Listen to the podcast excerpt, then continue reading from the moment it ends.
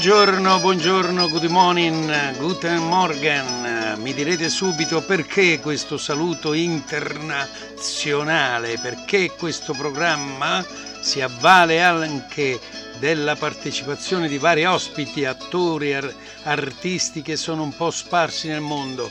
Non c'è bisogno, eh? non c'è bisogno di spiegarlo perché li noterete, anzi li sentirete Intanto mi preparo un buon caffè come simbolo della nostra trasmissione al bar con un attore, il sottoscritto Gerard per il momento. Bene, eh, dicevamo come simbolo della nostra trasmissione, naturalmente non è obbligatorio, io ehm, insomma ognuno beve quello che vuole, in parole povere, eh, solamente per un saluto, per eh, incominciare bene eh, la nostra corrispondenza, la nostra amicizia. Beh, comunque io me lo faccio, anzi me lo bevo. Un attimo, che vado in cucina. No, No, no, no, non al bar, purtroppo è così. Eh, penso, penso di essere al bar. Pensiamo tutti di essere al bar, appunto, come dice il titolo del programma. Un caffè, un libro e fantasia. Il caffè c'è, il libro anche e fantasia. Quella non manca mai, soprattutto alla radio il radio, sì, ahimè, c'è solo la voce, la musica, insomma, e l'audio non si vede come a cinema, non si tocca mm, come a teatro, ma c'è la fantasia. Attraverso la voce vediamo, tocchiamo, perché si sogna. Basta così. La radio non si spiega, c'è chi parla e chi ascolta. A proposito di teatro, inizio con qualche parola tratta da una grande commedia di un autore straordinario che voi conoscerete senz'altro, se non il padre dei padri del teatro, William Shakespeare. Amici, romani, concittadini, prestatemi le vostre orecchie. Io vengo a seppellire Cesare, non a lodarlo.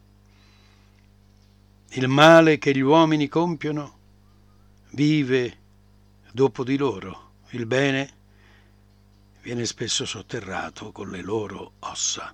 E sia così di Cesare. Il nobile Bruto ha detto che Cesare era ambizioso. Se così fosse, sarebbe una grave colpa e gravemente Cesare l'ha scontata. Qui col beneplacito di Bruto, perché Bruto è uomo d'onore, ma così sono tutti, tutti uomini d'onore. Io vengo a parlare al funerale di Cesare. Cesare era mio amico, leale e giusto. Ma Bruto dice che era ambizioso e Bruto è uomo d'onore. Lui ha portato a Roma molti prigionieri il cui riscatto ha riempito le casse dello Stato. Questa in Cesare è sembrata ambizione? Quando i poveri hanno pianto, Cesare ha pianto. L'ambizione dovrebbe essere fatta di materia più dura. Eppure Bruto dice che era ambizioso e Bruto è uomo d'onore. Ma voi, voi avete visto che ai Lupercali io gli offrii tre volte una corona di re e lui per tre volte rifiutò.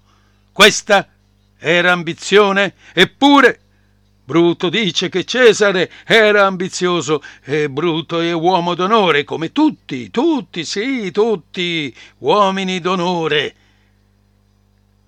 Io non parlo per smentire quello che ha detto Bruto, ma debbo dire quello che so.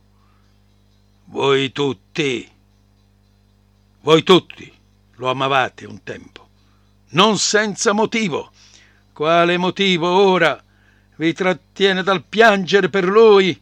Oh discernimento! Gli uomini hanno perduto la ragione.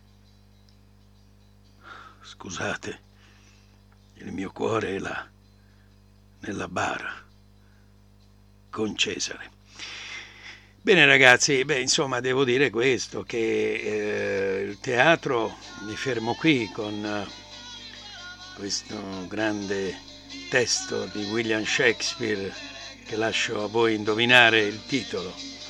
Beh, ve lo dico, Giulio Cesare. Allora, dicevamo della radio, dove c'è musica, insomma, audio, non, si vede come a cinema, non si tocca come a teatro, ma c'è fantasia. Sì, sì, una fantasia che deriva dall'ascoltare una voce, una voce come la mia, bella, brutta che sia, una voce, una voce che voi però in qualche modo volete ascoltare e con questa voce viaggiate, viaggiate e vedete le cose che vengono dette. E allora dicevamo del teatro, ma eh, se qualcuno di voi poi a proposito volesse eh, saperne di più sul teatro, eh, insomma io sono disponibile con voi a fare anche, a creare un rapporto, poi vedremo come. E, se volete io vi aiuterò con la mia esperienza, spero eh, valida e utile per voi naturalmente, è un'esperienza che ho accumulato negli anni eh, sulle cosiddette tavole del palcoscenico. Eh, devo vantarmi, eh, se volete, di palcoscenici di mezzo mondo, grazie al piccolo teatro di Milano, al regista compianto Giorgio Streller. Dicevo, se naturalmente volete vi darò qualche nozione o se volete pillole di recitazione. Un momento, un momento dimenticavo uh, la pizza di patate. Cosa c'entra la pizza di patate? Beh, insomma, la nostra trasmissione, l'ho detto, il nostro bar, il nostro caffè, eh, in casa nostra, come la vostra, immagino che siete a casa, o forse, vabbè, forse in macchina, o che ne so, in giro. Eh, ma se siete a casa potete anche prendere nota di questa ricetta, cioè, mm, perché è anche bello per me parlare e in qualche modo pensare alla cucina questa ricetta è fatta con, semplicemente, io sono pugliese di origine, è una ricetta povera di contadini, eh, si mettono delle patate a bollire, le ho messe già prima, poi si schiacciano con la forchetta oppure con lo schiacciapatate, ma fate uno strato in una teglia, un, un, così appena appena con un po' di olio, un, uh, ungetelo in maniera che eh, non si attacchi, poi eh, naturalmente con questo impasto di patate si potete mettere del prezzemolo anche della mozzarella perché ce l'ha, se no anche va bene un formaggio, eh, qualsiasi formaggio, un formaggio italiano, tedesco, irlandese, insomma i formaggi sono buoni a secondo le loro.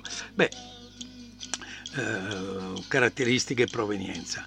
Eh, poi eh, mentre io vado a cucinare terminiamo, ah, prima di eh, terminare la nostra trasmissione eh, volevo ancora dirvi questo sul, sulla voce. Beh, la voce è importante, è importante nella vita, con la voce si esprime tutto, in realtà la voce è lo, specchio dell'anima, della personalità, di tutto e di tutti. E quello che volevo dirvi è, come, come anzitempio ho detto, cioè eh, eh, comunicare eh, deve essere vero. Come adesso io si può anche sbagliare e lo, a volte sbaglio apposta per far capire che non è la precisione di un radiocronista, sì, oddio, non deve dire degli strafalcioni, ma eh, deve dare l'impressione di eh, cercare le parole, altrimenti sono finte. Se voi dite a una persona io vi voglio bene, io ti voglio bene, non è che dici io ti voglio bene, dici io, sai, io ti voglio, io ti voglio bene, e lo, lo dici con una verità, con la fatica anche di far venire fuori, io, sai, io, io ti voglio bene. Quindi, naturalmente poi qualcuno direbbe, ma, ma sai, quando uno recita, eh, quando reci, si recita è ancora più difficile questo, perché la verità nella vita, siamo tutti un po' attori, ma è una basata su una verità autentica, no? Cioè uno esce per strada, va al bar e appunto dice un caffè per favore, ma quando deve girare una scena allora preparano il set, eh, la videocamera o che ne so, la telecamera e poi ti dicono ciao, azione, 50.000 persone che ti, che ti, guardano, tu figurati se riesci a bere. Cioè, quel caffè è un po' duro da, da, dire scusi mi dà un caffè, mi fa un caffè buono, cioè, e quindi la verità è un po' difficile ricreare crearla quando uno deve recitare. Per questo è difficile il mestiere dell'attore, ma di questo ne parleremo. Ma ehm, vi lascio adesso il finale in compagnia eh, del, pensate, dottore attore Guido Manfredi che fa parte del nostro gruppo di lavoro e che sentirete parlare molto spesso in questa trasmissione. Vi lascio a lui con una bellissima poesia di Ada Negri che parla della ricchezza, quella ricchezza bellissima che è il dono della vita. Vi lascio in sua compagnia.